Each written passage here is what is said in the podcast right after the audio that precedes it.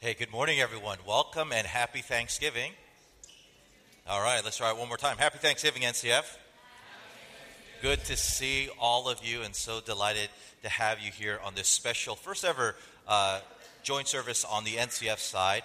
Uh, we wanted to do this just because we wanted to have this occasion to just worship and, and really give thanks to God for what He has done and what He continues to do in our ministry. And can you just not find another awesome reason to give thanks with that beautiful presentation of our children? Let's just give another clap offering to God for what.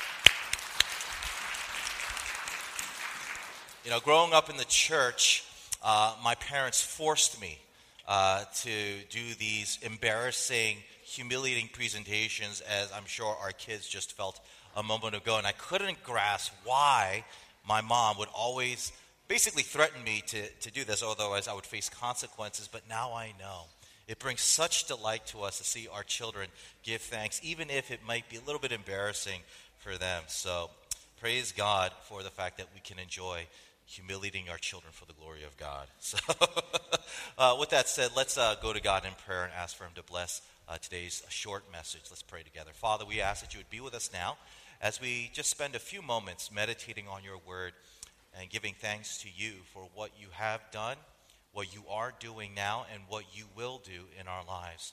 Father, we are so lost without you, and we are so grateful that you do not leave us to just be vagabonds, just roaming the earth falling to the prey of sin and our enemy. And so, God, we ask now that you would continue to guide us with your word, teach us and encourage us, and equip us with wisdom that only comes from you, so that we will be able to navigate through the complexities of this life and give you glory and also be a blessing to this world. Oh God, we pray that you will bless this message in spite of the one who brings it, for we ask in Jesus' name. Amen. Amen. So today's message is going to be very short uh, because we want to be considerate to all the other special presentations that we have. We also have two baptisms for today. So uh, if you have your Bible or if you want to just look up on your screen, our passage for today's short message comes to us from the book of Job, chapter 1. And we're going to read verses 20 to 21. You know, please go ahead. I was waiting for you. Today's scripture comes to us from the book of Job, uh, chapter 1, verses 20 to 21. Then Job arose and tore his robe and shaved his head and fell on the ground and worshipped. And he said, Naked I came from my mother's womb, and naked shall I return. The Lord gave, and the Lord has taken away. Blessed be the name of the Lord. This is the word of the Lord. Thanks be to God. I apologize. I was not aware that she was standing behind me, but Thank you for that one person pointing frantically behind me so I would not make more of a fool of myself than I already did. Thank you. Um, imagine for a moment that you are the most successful person on the planet. Let's say, for example, that you're married to the most wonderful spouse who is not only beautiful or handsome, but they just love you, support you, respect you, and bring out the best in you. Let's say that you have children who are not only incredibly good looking, they're talented, they're brilliant, they're smart. Everyone wants to be their friends and they're thriving in their schools. Let's say that you have a business that is just succeeding leaps and bounds. You're bringing in the money, the business is multiplying, Yelp is giving you the best reviews ever in its history. Let's say you have all these things. For many of us, I would venture to guess that we would probably be in a very thankful mood, would we not? We would probably come to church every Sunday and we would give thanks to God, saying, Oh Lord, you're so good. Thank you for all your blessings. And we would tell all of our Christian friends and neighbors, say that God is good all the time, all the time. God is good, right? It's so easy for us to give thanks in moments, in seasons where everything seems to be going on way, all the goals are being met, all the plans are being fulfilled. But my question to you as we begin is simply to ask, what would you do? How would you react when all the things that are going well in life are no longer going well at all. Let's say, for scenario purposes, this situation happens. You're in your kitchen having your morning coffee. Then, without warning, your neighbor just barges in and says, Your brand new car that you just bought just got stolen, right? Right in front of you. Or let's say, as soon as that person comes in, another person comes in, it's your business partner, and they say, Our third business partner just took all of our assets, took all the money, and we don't know where he went, and we're completely broke.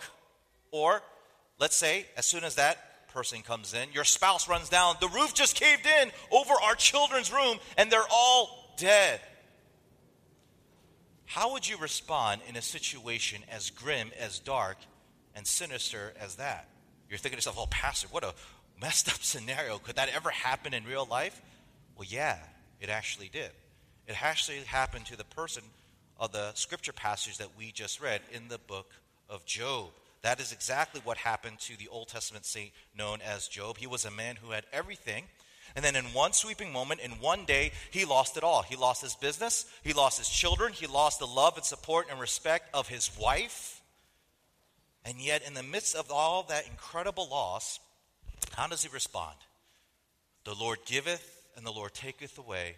Blessed be the name of the Lord forever. Instead of grieving with sorrow and bitterness and anger, what does he do? He gives thanks to God.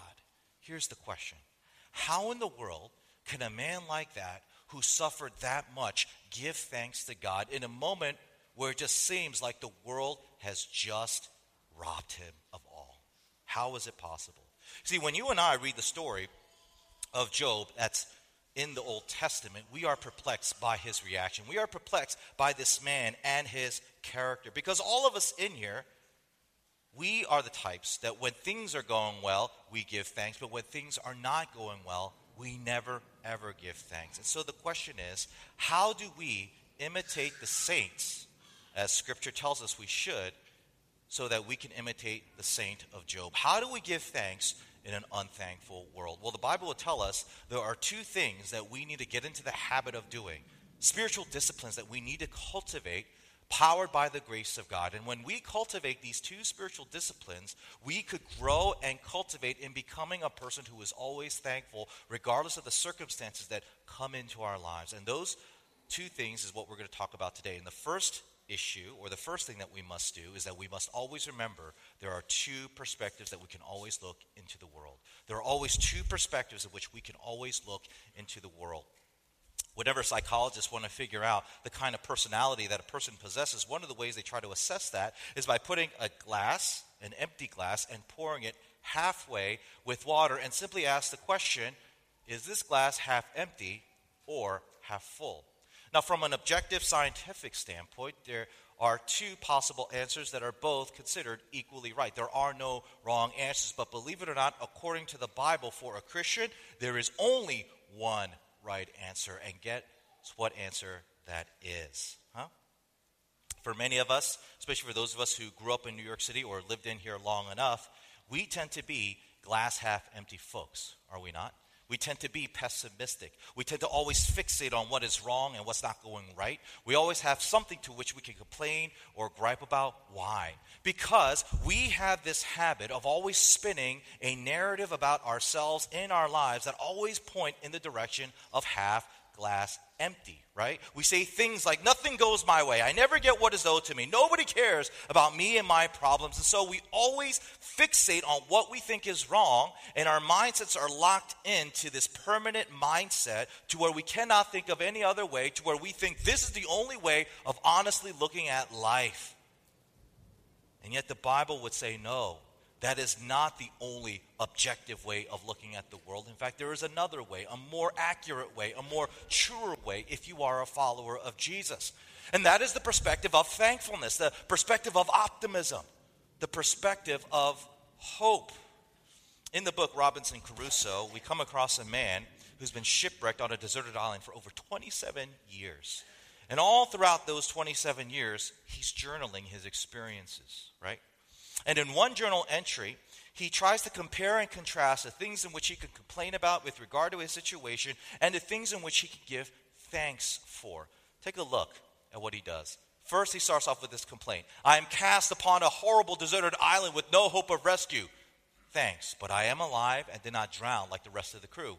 Complaint I have no clothes to wear, but I am in a hot climate where if I had clothes, I could not wear them anyway complaint, I have no way to defend myself from another man or wild beast. Thanks, but I am on an island where there are no wild beasts to hurt me like there are in Africa. What if I shipwrecked there? You see how this man looks at the world. He looks at the world honestly and completely. Yes, there are things in his life to which he can fixate and focus on and stay in this complaint mindset, but he chooses not to stay there, but instead, he also sees the other perspective in which there are many things going on in his life through God's providence to where he should and he must give thanks to God. And the point that I'm simply trying to make here is simply this we need to remember that there is another way of looking at life than this permanent locked in mindset that nothing is going right, everything is wrong, nobody cares about me. There is another way of looking at life that isn't self deceptive, that isn't a lie, that isn't naive, that isn't stupidly optimistic. No, there is an accurate, honest way of looking at life where you can genuinely say, without feeling like you're lying to yourself, by saying, I can genuinely give thanks to God. And the question is, why? Why? And this leads to the second thing you must remember, and that is we need to remember what Jesus did for us. We need to remember what Jesus did for us. When you remember what Jesus has done for you, then you can cultivate the things of thankfulness, even in situations where it seems like there is nothing to be thankful for. What do I mean by that? To always remember what Jesus has done for us. Well, I'm sure most of you guys are old enough to be aware of this reality. That just because you are a Christian doesn't mean that you're not going to suffer in this life. If you are a follower of Jesus, that does not mean that you are immunized and therefore permanently protected from the brokenness and sufferings that go on in this world. We live in a broken world, which means every single one of us, Christian and non Christian, will suffer. It's not a matter of if, it's a matter of when. You will suffer. You will have setbacks. You will have grievances. You will have trials and tribulations coming your way. But there is a difference between the sufferings of a Christian and the sufferings of a non Christian. And you know what that is? The sufferings of a non Christian can really take away what non Christians value the most in life. Again, the sufferings of a non Christian can take away the things that they see as the most important, the most valuable thing. But that is not true of the Christian. You know why? Because what is the most important thing for the Christian? Well, let's first guess what's the most important thing for a non Christian? Well, they would probably say something like maybe my health, maybe my children, maybe my spouse, my family members, my friends, my job, right? My very life. But for the Christian, those are as important as they are not the most important things. You know what the most important thing is for us as Christians? It's God. God's presence, God's loving approval, that, according to Scripture, and according to the gospel is the most important thing. Okay? And because of what Jesus has done for us, through his death, through his righteous living, through his resurrection, he has secured that one thing that we value more than anything else. He has secured God's loving approval, God's presence, to where even death cannot separate us from that very thing. And here's the thing it is God's love that provides and creates the very things that we love in this life, whether it be our health, whether it be our life, whether it be our parents, our siblings, our children, our spouse. See, when we have the power of God's love, we have access to the very power that creates and restores the things that we could lose in this life. So here is my question to you Have you cultivated this prioritization of loving God's love for you more than anything else? Have you prioritized in making sure that the greatest treasure is God's loving approval of you and not anything or anyone else? You see, when you have that mindset where God and His approval of you is the greatest thing, and when you know that Jesus has secured it for us, no matter what sufferings, no matter what tragedies, no matter what hardships or setbacks you go through, Nothing can rob you of the very basis in which you can always give thanks in an unthankful world. But let me ask you, how are you doing? Today is Thanksgiving Sunday, which means out of all Sundays, and really out of all weeks, because leading up to Thanksgiving is Thursday itself, right? We try to be intentionally thankful. But let me ask you, are you feeling more thankful today than you did last Sunday? I think it's easy for us that during the holiday seasons, instead of living out the kind of spirit that we should be, which is a thankful, generous, hopeful spirit, most of us go into the holidays hurried, overwhelmed, anxious, right? The question that I want to ask you is Have you ever cultivated a deep awareness of what God has done for us in the gospel? So that not only on Thanksgiving Sunday, but every Sunday, but every day, that we can have a mindset of thankfulness. I hope and pray that as we move forward to whatever God has for us as a church, as family members, as individuals, that we could always cultivate an attitude of thanksgiving, even when circumstances make it seem on the surface ludicrous to give thanks for. That instead of giving in to the mindset that says, Woe is me, life is terrible, and I'm the greatest victim, instead we can always say, The Lord gives, the Lord takes away, but blessed be the name of the Lord forever.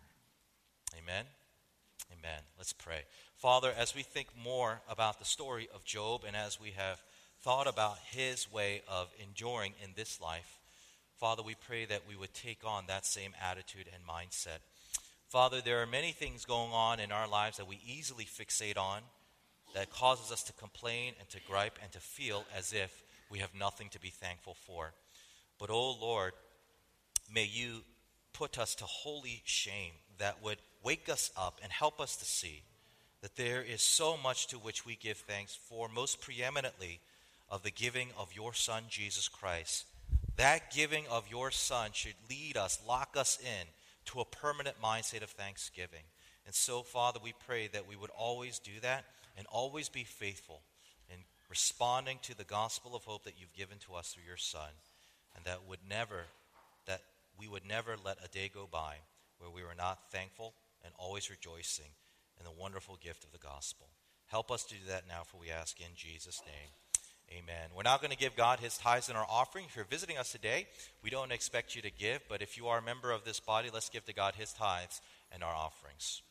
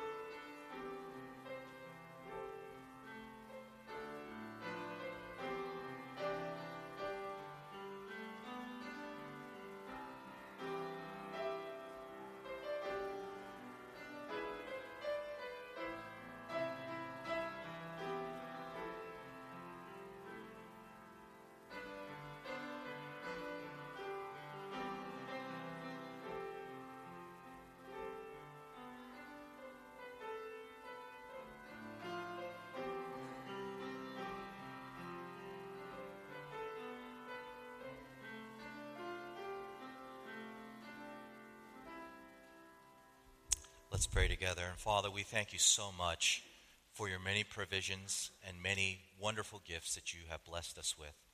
And Father, now, as we have given to you what is rightfully yours, and only a portion of that, we pray that we would always have a heart of thanksgiving, a heart of gratitude, a heart where we would accurately see ourselves, the world, and you the way we should see in Christ Jesus, that we would have a heartful and mindful attitude of gratefulness and thankfulness.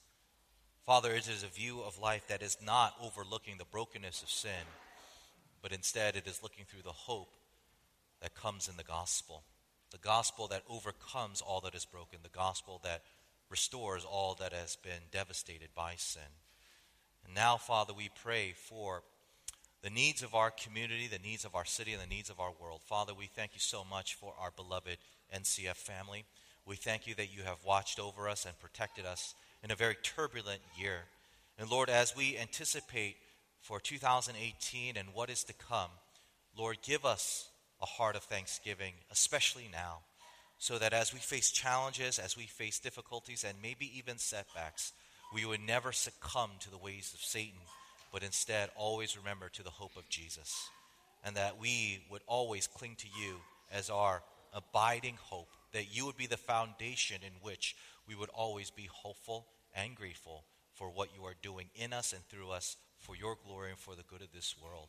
Father, we pray for those among us who may be struggling right now, whether it be through financial hardships, whether it be through physical ailments, whether it be through psychological or spiritual downcast brokenness. Oh God, would you bring healing and restoration and provision to our brothers and sisters? And please, Father, sensitize our spirit so that we would be so aware of our hurting brothers and sisters here and come alongside and be ready and willing to serve and meet real needs among us, oh Jesus. We also pray for our servant leaders. We pray that your continued mercy and protection would be upon them.